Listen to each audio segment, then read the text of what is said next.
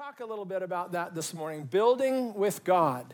It's, it's something that's been in my heart, and because uh, it's just not about physical buildings, it's more than that. Amen? And it's, it's about dreaming with God. From the very beginning, God allowed Adam to be in the garden with him. They got to dream together what God wanted to do and what he wanted to think to put in place. And so, part of building, part of spirit filled living, is God gives you dreams and visions.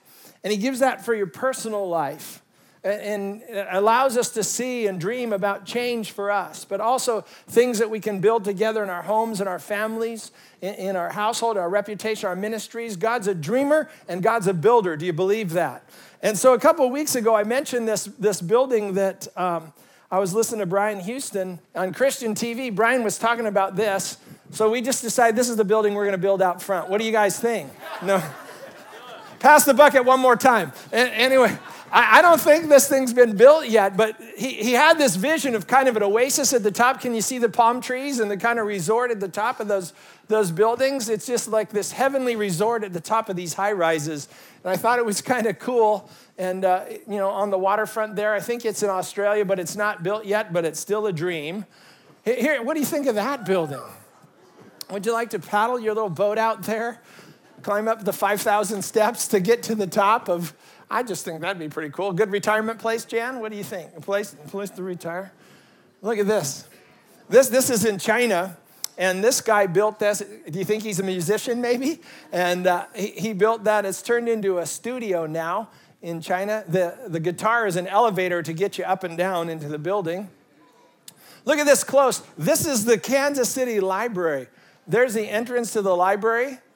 And, and here we got Tolkien book, Lord of the Rings. Good choice there. Anyway, th- that's kind of creative. It lets you know what's going on on the inside based on what's on the outside, right? So, what do you think happens here? This is the Pineapple Palace in Australia. You can see this little guy right here. So, for scale, that's, that's how tall that thing is.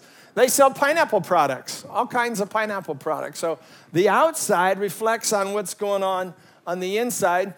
What do you think these guys make? Here, here's people sitting out front. So that's the scale. This is like, a, what is that, an eight story high rise, and they make baskets, and they import baskets. And so uh, the Longaberger Company, I forget what state they're in, and uh, this is a California contribution. This is shoe repair. It's called the Big Shoe, Big Shop Shoe Repair right there. So Big Shoe Shoe Repair. Here we go. In India, the National Fisheries Development Office in India that kind of speaks for itself what happens on the inside. We have one in the United States too. It's a freshwater fishing hall of fame, which I never knew even existed, that we had a hall of fame for freshwater fishermen. Come on, fishermen, is that a sturgeon? Is that a pike? What is that thing? A, it looks kind of like a barracuda, doesn't but it's freshwater, sorry. How about this? This is the Dragon Building in Thailand. Would you like to take your children there? You think they have dreams, sweet dreams at night? There's a dragon wrapped around their building. So uh, it's kind of an interesting. This one, this one I thought is cool, but this is a hospital that's proposed. It just cost $63.7 billion. So they, they haven't quite done it yet, but uh, kind of a cool structure with the, the rooms like that. And, and that's medical care. That's you know the price of your health insurance going up? It's, it's building hospitals like that. Aren't you glad? I Googled large churches and this one showed up. I mean, that's an amazing structure, but it looks like it's in Gotham City or something. The background is kind of like that stark thing, but just that ornate uh, side of construction when people were putting that together and they were doing it for the glory of God, pretty amazing. And then this one, I don't know about you, how many would like to go there? I, don't, I don't even know where it is, but it just got on my bucket list. like, that's a place I'd like to see when I can find out where it is. But again, amazing structure. And then last but not least, no, two more. This is, an, this is the largest wooden structure in the world. It's a Greek Orthodox church in Russia. What, what do you think of those little uh, minuet things? I don't know. I think it's pretty cool. Maybe we can add a few to our new building. What do you think? Maybe. I don't know, large wooden structure, 123 feet tall, 150 years old, it's still standing. And there it is. What, what do you think that for a church? The, the sheep building. We could just call it what the sheepfold or something like that. But or it'd be great for children's church. But the, that was in New Zealand. I saw the dog style of that one, but when we were there, we didn't see the sheep style. But these are outward buildings, and you know, often this, the designer on the outside, he's trying to reflect what's on the inside. But for you and me, what, what we are, the church is not the building the, the building doesn't really matter. It's the church that matters. See, I showed up here at quarter to eight this morning, and I came, I didn't come to church because we didn't have a church until you showed up. We had an auditorium. When you showed up, we have a church. When you come, that's what a church really is. And the Greek word ecclesia has a couple different meanings, but it's really the gist of what the church is about. So when we're building buildings, they might be cool on the outside and there's all kinds of creative things that can happen, but it's not for us what's going on on the outside with the building, it's what's happening on the inside. Amen? And so really ecclesia could spell, be spelled with C's or K's, depends on your translation there or your source, but it means the universal total bodily of believers who've been called out from the world and into God's kingdom. So we're the called out ones. God, God's put his hand on us. He's, he's called us. He's saved us. He's, he's drawn us to himself. We're brought out of the world, out of that, and into God's kingdom. And that's who the church is. Tell your neighbor that's who you are. And it's another name, Kriakos, another name for church is means belonging to the Lord. So we're an assembly of people and we belong to him. And it's not as much about the building, but it's what's been happening going on on the inside. Amen? The other part of it here is it's not the building that matters, but it's building up of the body that matters. Building up of the body. And I love some of these definitions that are just come from the dictionary, what it means to build up. I love it because I think it happens all the time on this campus. Number one means to promote the health or the strength or the esteem or the reputation of. In other words, because we're the church and we're together in the church, part of my goal and your goal should be build up one another and, and bring health to one another and strength to one another and esteem to each other. And I should be concerned about your reputation and building up your reputation. So when you talk to me, my report's good. Man, that's a good brother. Man, that's a good guy. You can trust him. That's a, that's a good sister in the Lord. She, she's an amazing mom. She's an amazing businesswoman. That we promote each other's reputation. Another word for build up, it means to, to develop gradually by increments. And I've watched that through the years, how people change line upon line and little upon little at a time, how, how God begins to work in people's lives. And sometimes it's just the, the little changes, the small changes that start happening, that, that start adding up. And pretty soon you track somebody for a year or two years or five years and their whole family, their whole households changed because there's been these gradual increments of growth as they've been built up.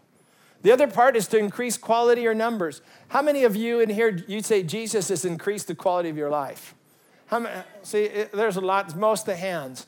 Because when we've come to Christ, I know what I was almost 40 years ago now. I know how I used to think, the stuff I used to do, and I would say Jesus has changed the quality of my life tremendously tremendous opportunities, tremendous vision, a shift of focus in my heart that the Lord, He's worked and He's brought quality to my life. And so when we think about building up, the, the, the role of the church is to build up. It means to increase in quantity. And also, we got a few empty seats we could, we could add to this house. Amen? We, we could invite some people. We could see other people be touched by the Lord. I like this other definition. It means to form by combining materials or parts to construct. In other words, when we build up the church, you show up, everybody's got a different gift, everybody's got a different strength, everybody's got a little different piece or part of a calling. And so when we come together and we build up the church, that means everybody's supplying, everybody's constructing, everybody's part of the growth. Amen? Last but not least, building up means to order or to finance or supervise the construction of. So when I think about building up the church, there's people that they're giving their support is going to make things happen. Their, their financial help is going to, going to cause the church to grow, to cause the church to increase, cause the church to strengthen. And we're all called to build up the body. Amen? Tell your neighbor, you're called to build up the body. Tell them you, you, you're a builder.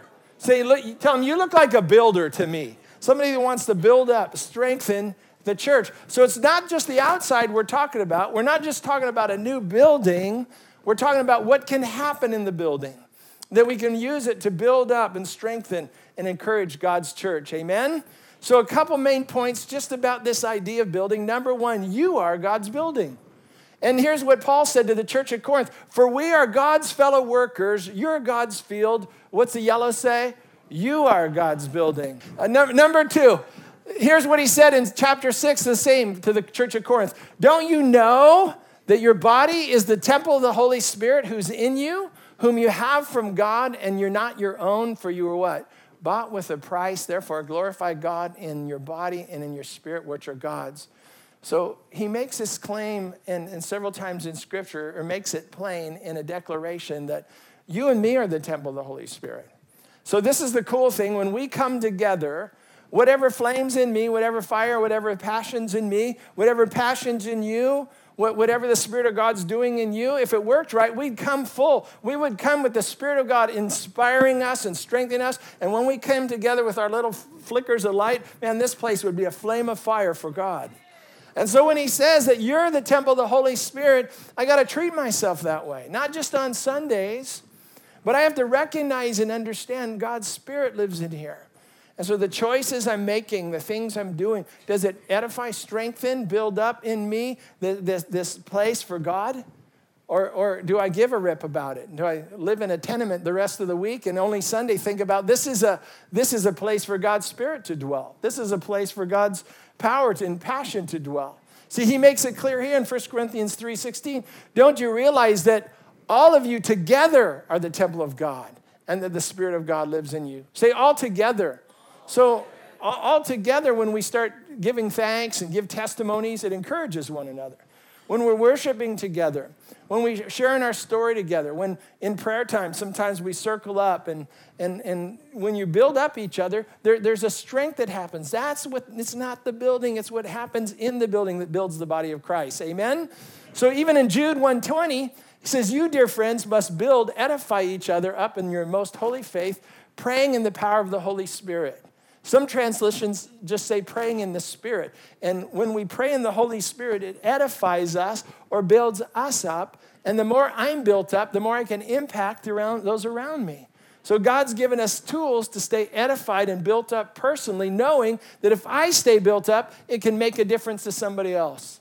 And time and time again, there's times I'm, I'm drooping, I'm sluggish, I'm tired.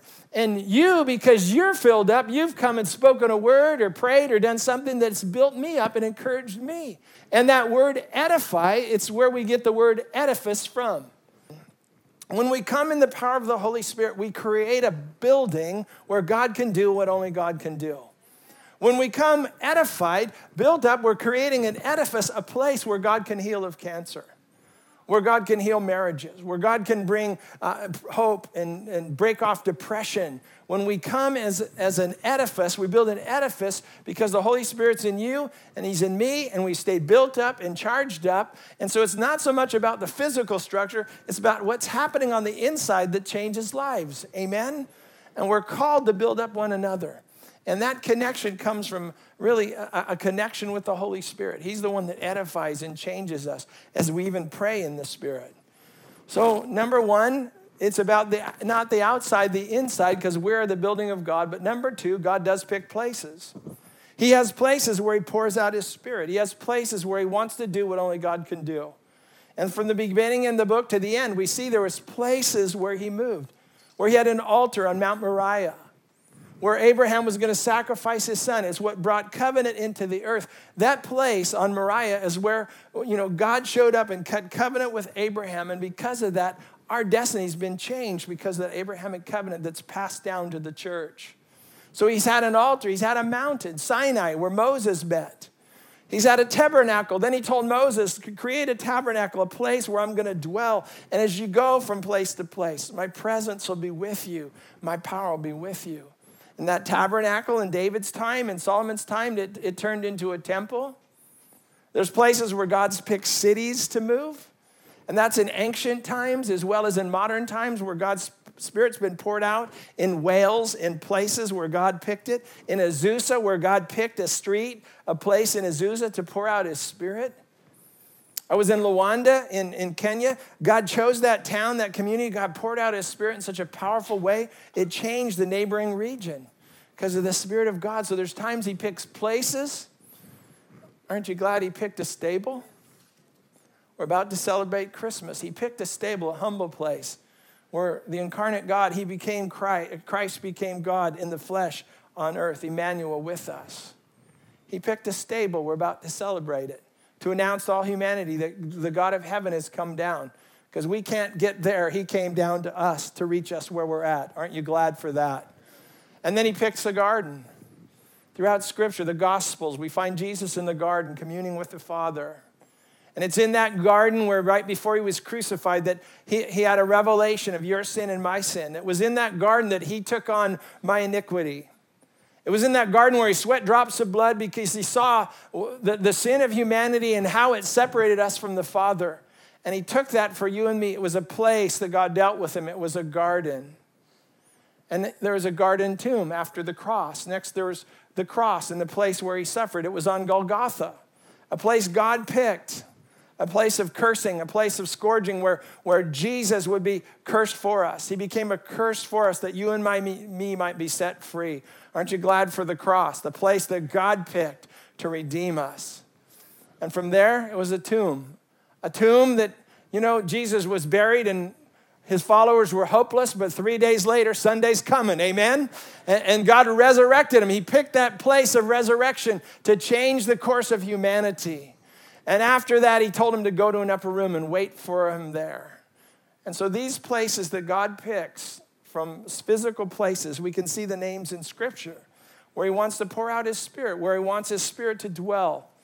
He picks places. And when we, we talk about uh, building a building, he picks places, but why he picks those places now, it's got a lot to do with the heart. Why he comes to Agape, why he shows up on Sunday morning, it's because of your heart and my heart that longs for him, wants him to be here. We desire his presence. Amen? And so he comes. So when you say, you know, some people don't like building buildings, they don't think buildings are worth revenue for the church when there's so much else to do and humanitarian aid and things. Well, uh, it's all super important, but I've been around many places in the world and, and God pours out His Spirit in places. He picks a place for people to gather, a place for training, a place for hope, a place for help, and He pours out His Spirit in those places. So tell your neighbor, we need places too. And, and here's, here's just a story where God shares when they dedicated the temple, and I'm going to wrap it up pretty quick here. It says, when Solomon finished praying, so they built the temple. David couldn't do it, his son Solomon did it. This is the first, the, the, the temple there in Jerusalem. And it says, when Solomon finished praying, fire came down from heaven and consumed the burnt offering and the sacrifices, and the glory of the Lord filled that temple. And the priests couldn't even enter the temple because the glory of the Lord filled it. And when all the Israelites saw the fire coming down and the glory of the Lord above the temple, they knelt on the pavement with their faces to the ground and they worshiped God and gave thanks to the Lord, saying, He is good and His love endures forever. Wow, the presence of God filled that place. So He works in places. How many would like the glory of the Lord to fill this place like that? Where, where, and he has. There's times when we've, you know, this presence has come so amazing in this place. I think when we were doing that one, our first website, when we were in this building and we hired a photographer and he was up in the corner and he couldn't take pictures because he said there's a mist in the room. There, there's just a mist in here and I can't, and I, I can't take pictures. And I remember that Sunday, the presence of the Lord was significantly just powerful among us but he fills places. Amen? And he fills them for his purpose. Here as he goes on to say, uh, same thing. When Solomon had finished the temple of the Lord and the royal palace and had succeeded in carrying out all that he had in mind to do in the temple, and the Lord in his own palace, the Lord appeared to him at night and said, I have heard your prayer. I've chosen this place for myself. So God picks places. And he says it's going to be a temple of sacrifice. Verse 15 Now my eyes will be open, my ears attentive to the prayers offered in this place. Verse 16 I've chosen and consecrated this temple so that my name may be there forever. Wouldn't that be cool if that was over your house, or my house? God's name would be there forever, and his eyes and his heart would always be there. How about in your own life, this temple? Lord, let your eyes be on me. Well, most of the time. Sometimes you don't want them to be on you. But Lord, let your eyes, your power, your ear be attentive to the prayers made in this place. Amen? And, and here's for our next building. This is in the same group of promises, except it's recorded in Kings, not Chronicles. This is for a promise when I think about what we're building a community center for and why we're doing it. When they're dedicated the temple, they said this, and, and God, as for the foreigners who uh, do not belong to your people Israel, but have come from a distant land because of your name, for they will hear of your great name and your mighty hand and your outstretched arm when they come and pray towards this place, this temple. And then hear from heaven your dwelling place, and do whatever the foreigner asks of you, so that all the peoples of the earth may know your name and fear you, and do your own as do your own people Israel, and may know that this house I built bears your name. So Solomon's saying this, this place is built for us, for the Jews to worship. But God, we're also building it for the foreigner.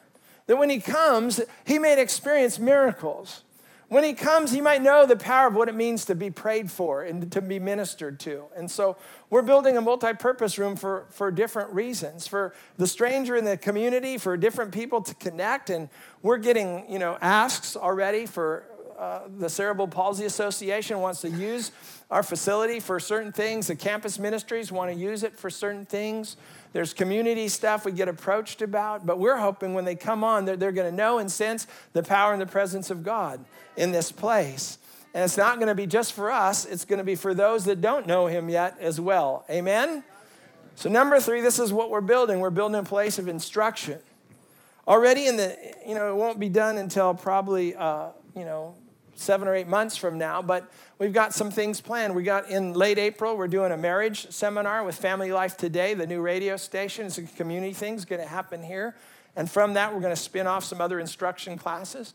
And end of January, Sozo training. It's, it's uh, out of Bethel Church. It's training people how to work through and walk through with other people, how to get rid of inner hurts and pains and stuff from the past. So we're going to be doing some training in, in our church that time. But there's opportunity all the time that come up for instruction. We got the Bible school going, and we're trying to d- develop and expand our Sunday school, our morning classes, because we believe people should be instructed and cared for and, and work and walk in the knowledge of the Lord. Anybody with me on that?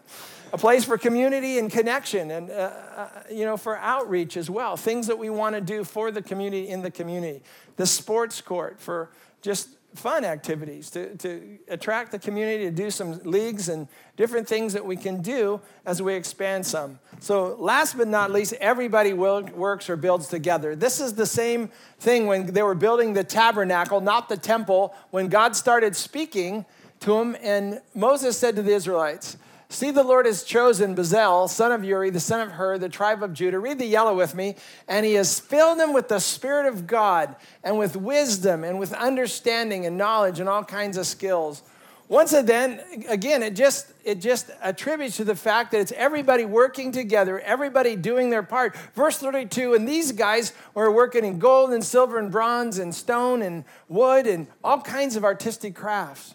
And then he gave these other two guys, Oholiab, son of Ashmach, of the tribe of Dan, the ability to teach others. Say, teach others.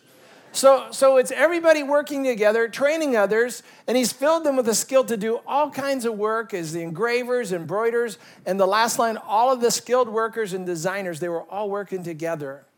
And I, I, I believe we can get this up. How about you?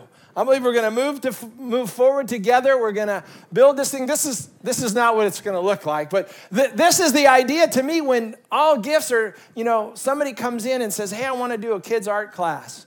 And that adds to what God's already building.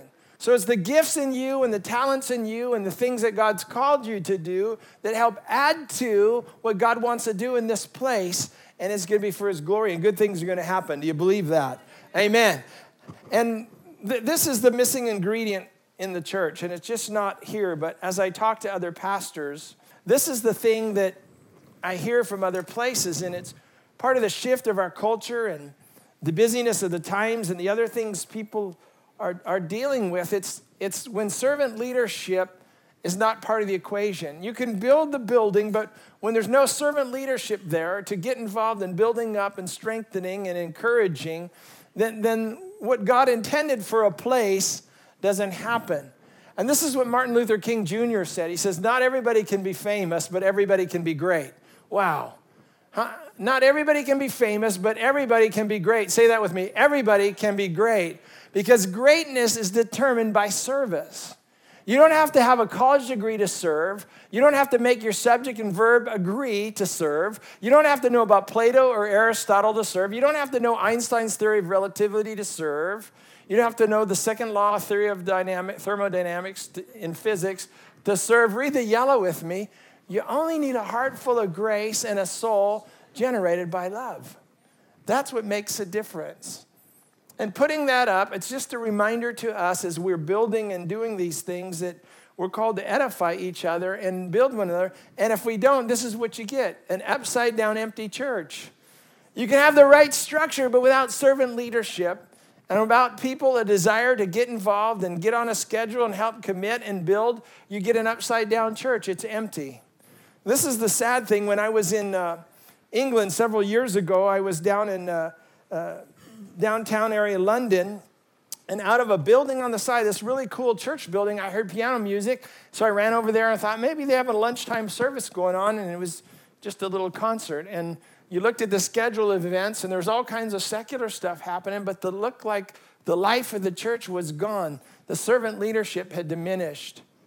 Here's a couple other examples. This was St. John the Baptist Church in Pittsburgh, Pennsylvania, and now it's the Church Brew Works. It's a, it's a bar now a cool facility, but the life of the church is gone because servant leadership isn't there. People that are willing to work with the youth or, or work with the kids, when that, that heart's gone from the church, it wasn't, doesn't matter about the structure on the outside, it's the life on the inside. Amen? So we need servant leaders. Tell your neighbor that. We need servant leaders in the house of God. Here's the other one. This is in, in Santa Barbara, Spain, Church of Santa Barbara, Spain, and now it's a skate park. And, and it used to be an amazing church facility, but now they just got skate ramps in there, which is maybe a cool thing for youth, but it wasn't what the architect built it for. It wasn't for the stonemasons that spend months and months putting the bricks together and the steeple on the church. That wasn't what was in their heart. They were building something for the Lord, but the life left because servant leadership left the church. And we're not going to let that happen here. Amen. Tell your neighbor, not in this place. Amen.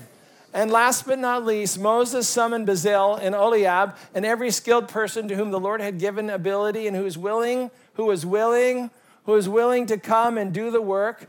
They received from Moses all the offerings that the Israelites had brought to carry out the work of the constructing the sanctuary. And the yellow and the people continued to bring freewill offerings morning after morning. Now, now look, we, we've raised 560,000. We need a little over 800 to finish this project. We've doing special offerings. I, I know this. We're committed to breaking ground and we're going to build. And God's going to use people on the outside and people on the inside, and we're going to get that building done for the glory of God. Is anybody with me this morning? And so all the skilled workers came together, and this was the last line in verse 4 all the skilled workers who were doing all the work on the sanctuary left what they were doing and said to Moses, The people are bringing more than enough for doing the work the Lord commanded. I'm believing there's going to be more than enough to finish what we started there and finish the playgrounds and a few projects. We're going to get it done in Jesus' name. Amen. And we're breaking ground soon and we're moving forward. I believe daily, weekly, whatever we need, the Lord's going to provide and I'm saying this I'm saying yes to the Lord. If you want to use me, God, through resources and extra things that come in, I'm, I'm, saying yes to that. I hope you'll say yes to that, that the Lord will use you and that we can get this thing up and finish and complete the campus that the Lord put in our hearts to do.